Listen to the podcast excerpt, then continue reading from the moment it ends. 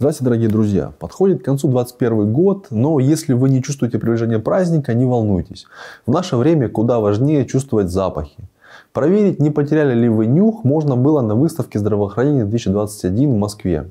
Здесь впервые представили тренажер для реабилитации нарушений обоняния. Это отечественная разработка, а именно аппаратно-программный комплекс RevisMel, который сделан в Самарском государственном медуниверситете.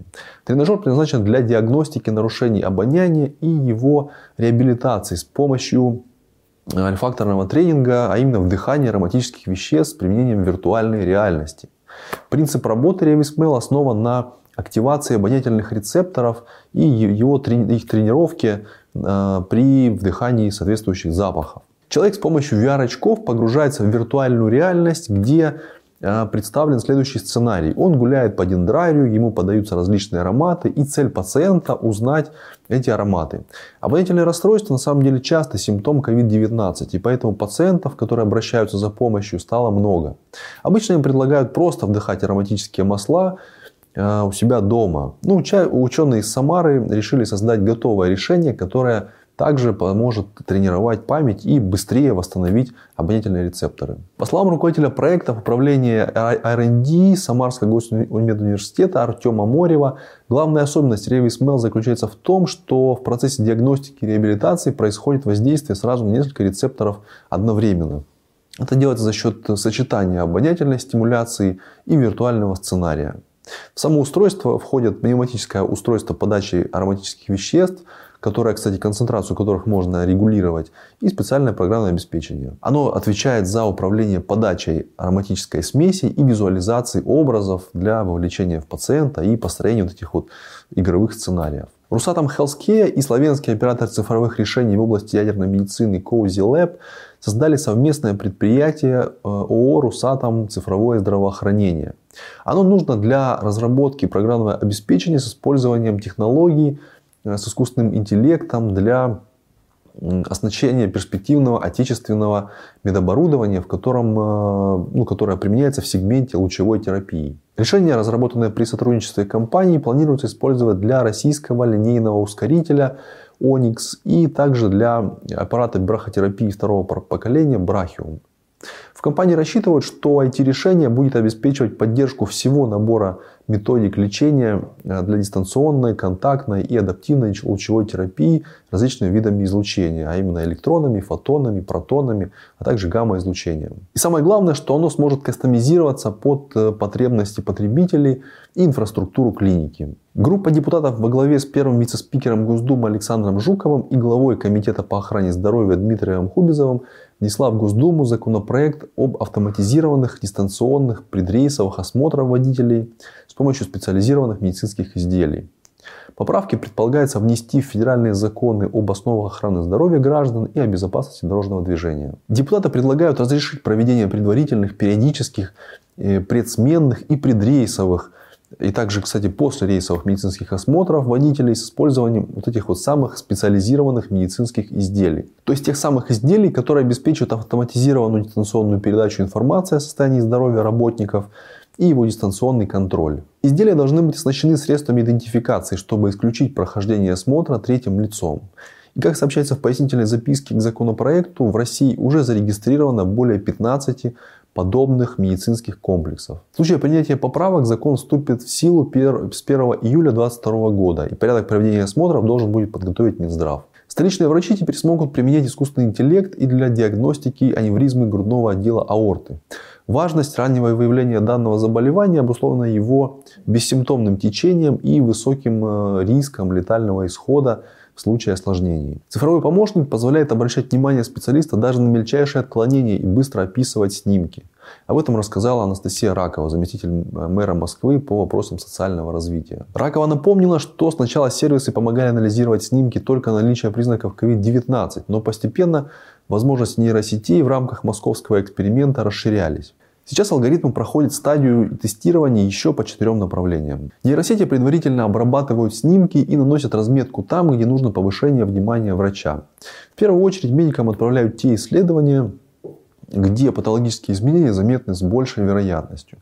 И здесь уже врачи могут обратиться как к оригинальным снимкам, так и к изображениям, которые обработали сервисы искусственного интеллекта.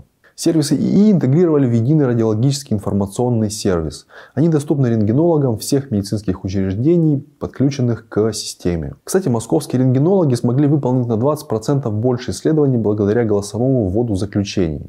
Новая технология позволяет не тратить время на внесение информации вручную. Врачу достаточно надиктовать текст при помощи джойстика микрофона, а программа внесет нужные данные в соответствующие поля протокола. С помощью этой технологии заполнено уже более 100 тысяч протоколов исследований. И тут голосовой помощник э, создан на базе искусственного интеллекта, и он помогает экономить, соответственно, время врача при заполнении, при бумажной работе, при заполнении электронных медицинских карт и уделять больше времени исследований. Проект по использованию технологий искусственного интеллекта и голосового данных с описанием результатов был запущен в семи городских поликлиниках, а впоследствии распространен на все взрослые поликлиники столицы. Программа автоматически распознает слова и набирает текст в окне описания. Врачу нужно только проверить готовое э, заключение перед отправкой. При этом в систему заложена возможность пополнения словарной и терминологической базы по мере использования.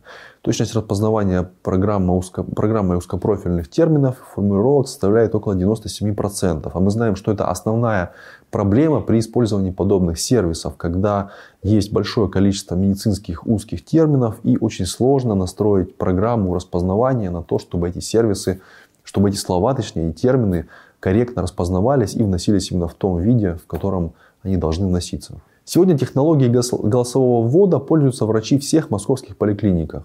Эти поликлиники должны работать на оборудовании, которое подключено к единому радиологическому информационному сервису, единой медицинской информационно-аналитической системы э, Москвы. После того, как все аналоговое оборудование заменят на цифровое в рамках нового стандарта московских поликлиник, сервис станет доступен всем учреждениям амбулаторного звена. Комиссия Минздрава по формированию перечня медицинских изделий рекомендовала включить в список изделий, э, имплантируемых в организм человека, три новых позиции – Теперь в список входят 379 наименований. Всего в текущем году в комиссию поступило 14 заявок на включение в перечень. Однако зеленый свет получили только три из них.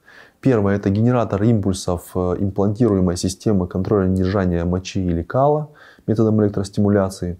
Второе – это биопротез сердечного артального клапана и третье – это материал для эмболизации сосудов вне головного мозга. Все три наименования предложили включить, предложила включить компания Medtronic. В дальнейшем это решение комиссии должно быть утверждено уже правительством. Тем временем федеральное правительство расширило перечень технологий, при разработке или внедрении которых компании могут заключать с государством специальные э, инвестиционные контракты, так называемые СПИКи.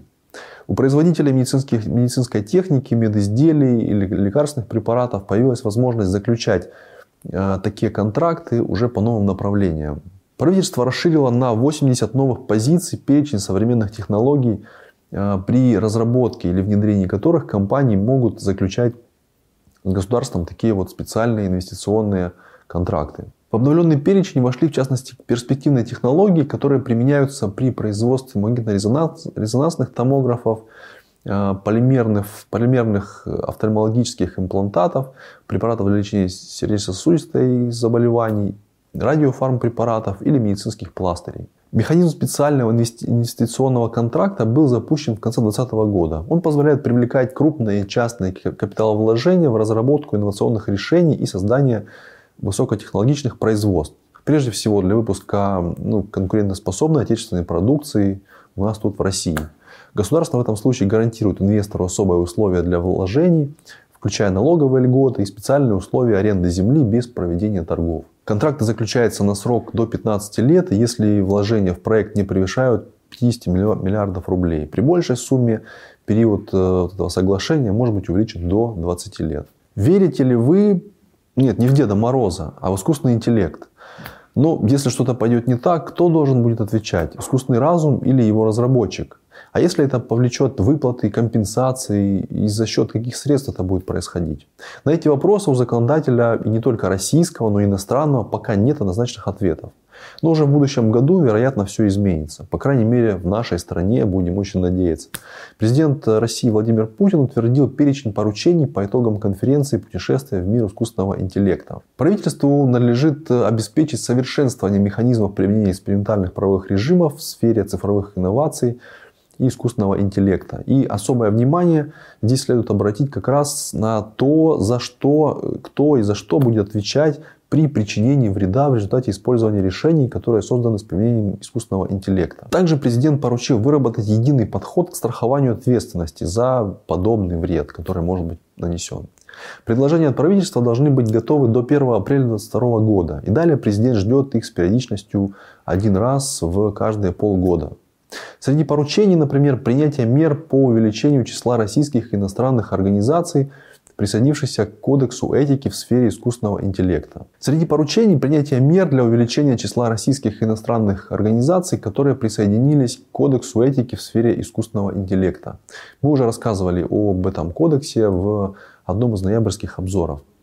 Доклад по этому пункту должен прозвучать до 1 февраля 2022 года и далее отчитываться надо будет ежеквартально. Владимир Путин ждет от правительства идеи о том, как создать оптимальные условия для взаимодействия, том числе в удаленном режиме, российских и иностранных ученых, специалистов в области науки, образования, информационных технологий, в целях уже реализации на территории России совместных проектов. Совместные проекты в сфере искусственного интеллекта кажутся очень перспективными. Так, в Шотландии программа, помогающая Э, в расшифровке маммографии при скрининге рака молочной железы показала высокую чувствительность и специфичность. К таким э, выводам пришли исследователи из университета Абердина, которые изучали точность этой программы, этого э, сервиса. И результаты исследований были представлены на ежегодной встрече радиологического общества Северной Америки RSNA 2021 и опубликованы на портале MedPage Today. Исследователи оценили, как программа на основе искусственного интеллекта будет работать в условиях Э, реальной клинической практики. Для этого использовали данные маммографии, которые были получены в ходе скрининга на рак молочной железы в 2016-2017 годах на базе одного из медицинских центров. Итак, из 12 тысяч исследований злокачественного образования были, были гистологически подтверждены в 100 случаях. При этом программа на основе искусственного интеллекта показала чувствительность в 91% случаев и специфичность 91,11% случаев всех исследований. Затем было проведено схожее исследование с использованием данных маммографии за 17-19 годы. Ранее рак был подтвержден в 229 случаев из 27 тысяч исследований. Чувствительность программы на основе ИИ здесь уже составила свыше 88%, а специфичность более 90%. Не менее интересным может быть и сотрудничество с иностранными коллегами в сфере 3D-печати. На днях Министерство Здравоохранение Канады одобрило а, первый канадский 3D печатный медицинский имплант. Устройство было напечатано на 3D принтере и оно представляет из себя настраиваемую пластину для нижней челюсти для использования в хирургии, восстановления лица, ну, в первую очередь для пациентов с раком полости рта. Нижнечелюстная пластина 3D Specifit печатается на 3D принтере с использованием биосовместимых материалов.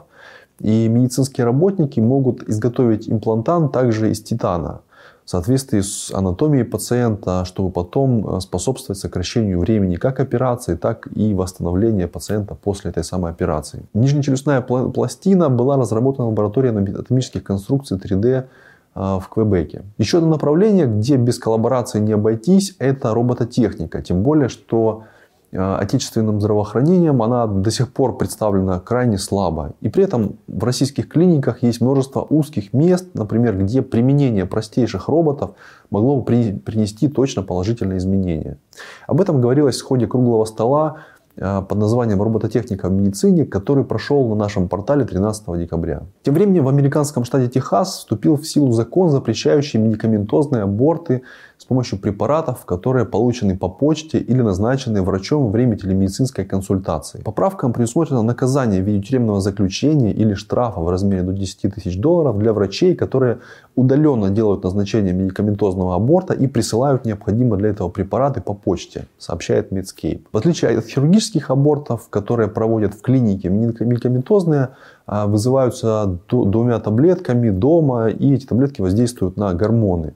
Таблетки принимаются в течение 48 часов, и многие американки выбирают этот способ прерывания беременности как э, самый простой и доступный. И Техас тут не единственный регион, который не позволяет делать медикаментозные аборты вне клиник. Только в этом году 5 штатов США приняли законы, которые запрещают рассылку таблеток для прерывания беременности по почте. Замечательный новогодний подарок всем, кто занимается цифровизацией отечественного здравоохранения или просто интересуется этой темой, сделал русскоговорящий канал YouTube Birch Punk. Он снимает короткометражные фильмы о России будущего в стиле киберпанк. Новый ролик посвящен самой обычной русской кибербольнице.